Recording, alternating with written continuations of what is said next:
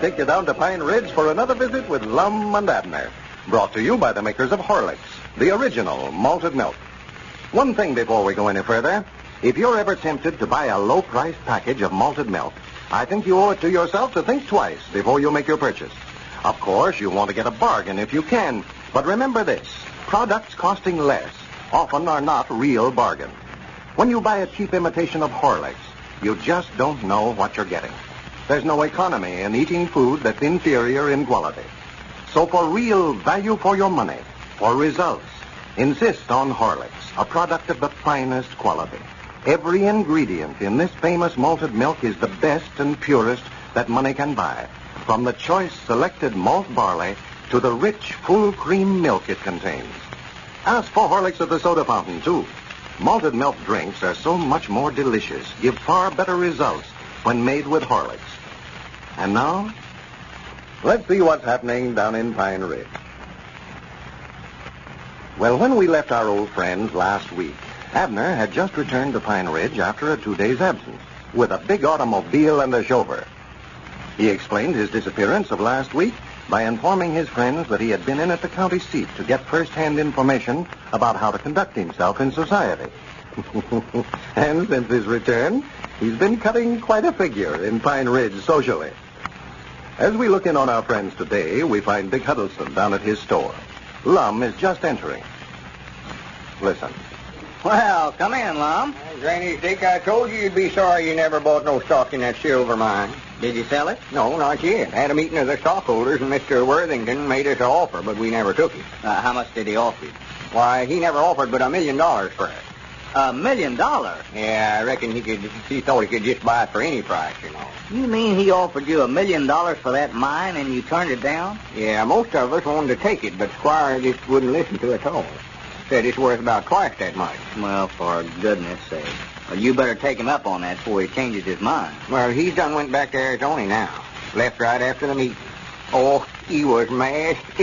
I reckon he thought we wouldn't know what it was worth, you know, and he could buy it just any old price. Yeah. Well, I don't believe that he offered any such amount as that, though. A million dollars, that's too much. Sounds like one of Squire's wild stories to me. Oh, no, sir. No, sir. I hear, I heard him with my own ears. He got right up in the meeting and said he was ready to pay us a million dollars cash money for it. Well, in the first place, I don't believe he's worth that much money. Who, Mr. Worthington? Why, no. He looks like he's just putting on a big front to me. Why, you could tell he's got money. Driving that big car and tell by the way he was dressed. Oh, hmm. he's rich man. Abner's got a big car and a chauffeur and a lot of clothes, and I know he's not any millionaire. Well, Abner's just showing off, though. I'm getting disgusted with him. What's the matter? Oh, all this society foolishness. I never seen a thing go to a feller. That's funny coming from you, Lum. I thought you were the ringleader in this society business around here. And I was till he got back in town. Professor Willoughby and me both. He just had to take a back seat now. Can't keep up with him, huh? And couldn't nobody keep up with him. He went plumb hog wild. Well, I haven't seen him to talk to him since he got back Friday. And I never seen such a change come over a fella in my life. Here we was all trying to get him in society there for a while, and now everybody's trying to slow him down some. I tell you, Dick, he can't keep up the pace he's going. He was the only stockholder that wasn't at the meeting a while ago. I called up his place to get him to come over there, and he was still in bed asleep. At 2 o'clock in the afternoon, mind you. Still asleep? Yes, sir. Elizabeth said he never got in till after 5 o'clock this morning. She's just worried to death about the way he's carrying on. well, I guess she sees now how Abner felt when she was going in for society so strong. Oh, yeah. yeah she's quit now. That is, she's trying to. Abner's been dragging her out to these bridge parties at all hours of the night. Her trying to work in the field of a daytime and keep up with him of a night. Well, I'm sorry to hear of Abner acting that way. Somebody ought to talk to him. Talk to him? Just wasting your breath. Well, I didn't know he was carrying on that way. I knew he had that big car and a chauffeur and all. and uh, what is he called that chauffeur? Adolf? Yeah, Adolf. I feel sorrowful for him.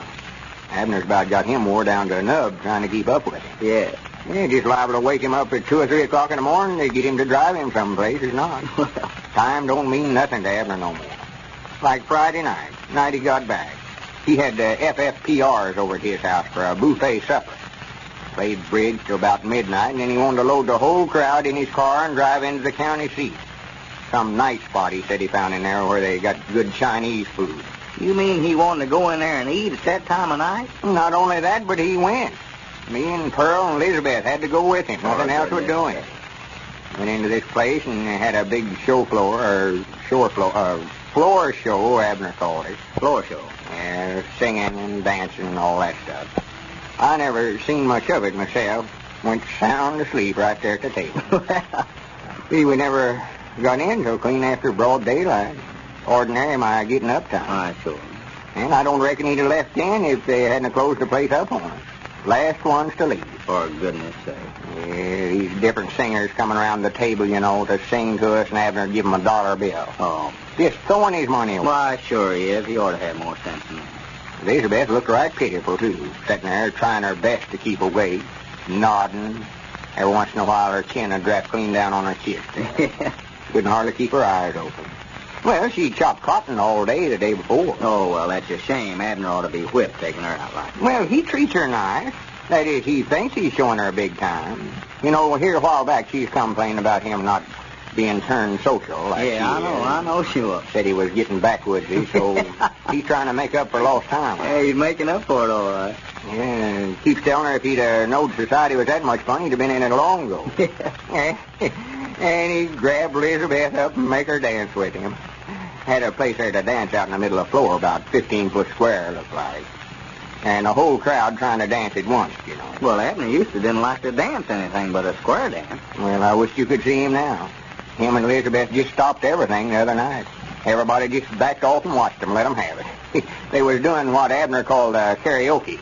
Elizabeth dancing at carioca? Well, he was. She was just standing there blinking sort of. Embarrassed, I think. so Abner's taking in the nightclubs now, huh? oh, he ain't missing nothing.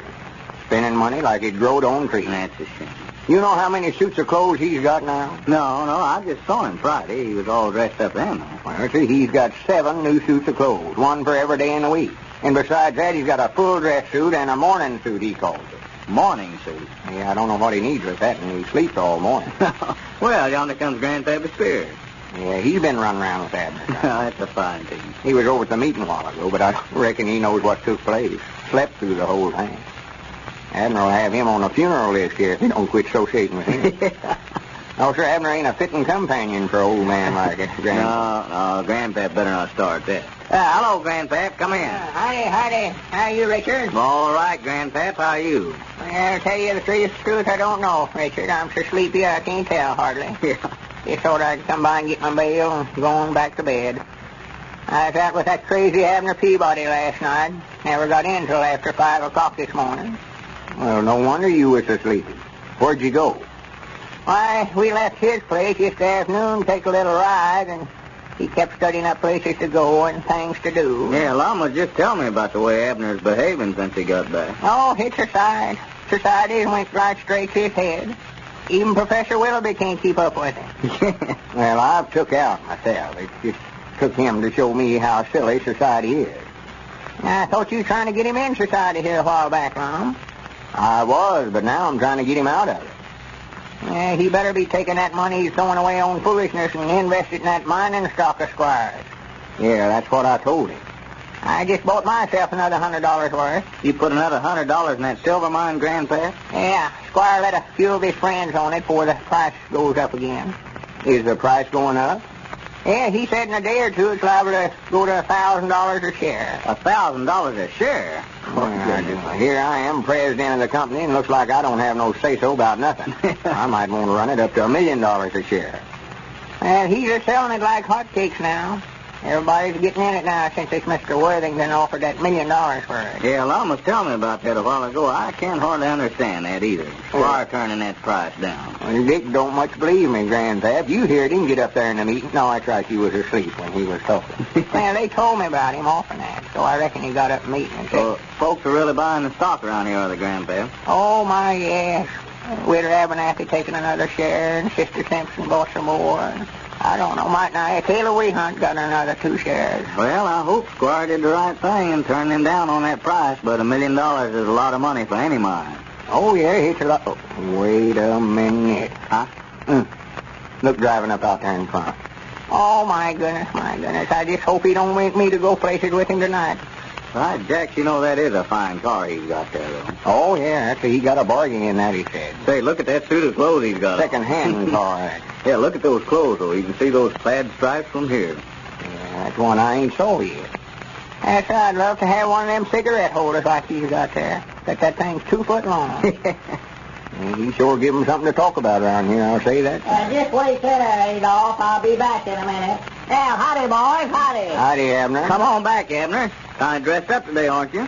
Oh, I've got better clothes, but these is comfort. You ought to been to the meeting a while ago, Abner, Mr. Oh, I don't care nothing about that. I just run over to tell you boys I'm throwing a little party over at my place tonight. Love to have all you boys there. Well, Abner, I'm just going to have to stay home and get some sleep tonight. Oh, you can sleep when you can't do nothing else, Grandpa. You're getting to be a sissy. What's the matter? Can't you take it? I don't know where I can be there and not myself, Abner. Oh, nuts. What's the matter with you birds? Just a bunch of deadheads. You're going to miss something now if you ain't there. I got the Macmillan boys coming over, and we're going to dance till about 12, and then have a swimming party down at the mill pond, and we're coming back to our place for breakfast. Well, when you aim to do any sleeping?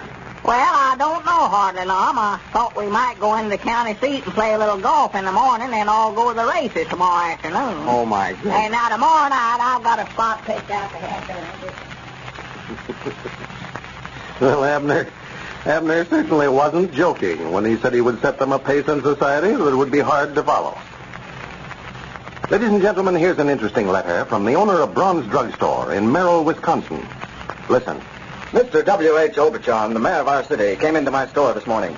He happened to see a display of Horlicks on our counter and made the following remarks.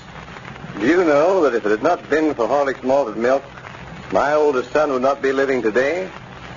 We experimented with all kinds of baby foods for him, and also with different grades of milk.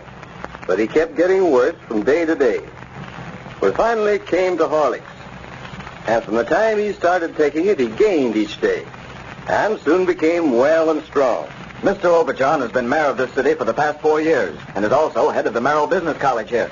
I thought this would probably be an interesting letter to read on your broadcast. And a very interesting letter it was. Thank you very much.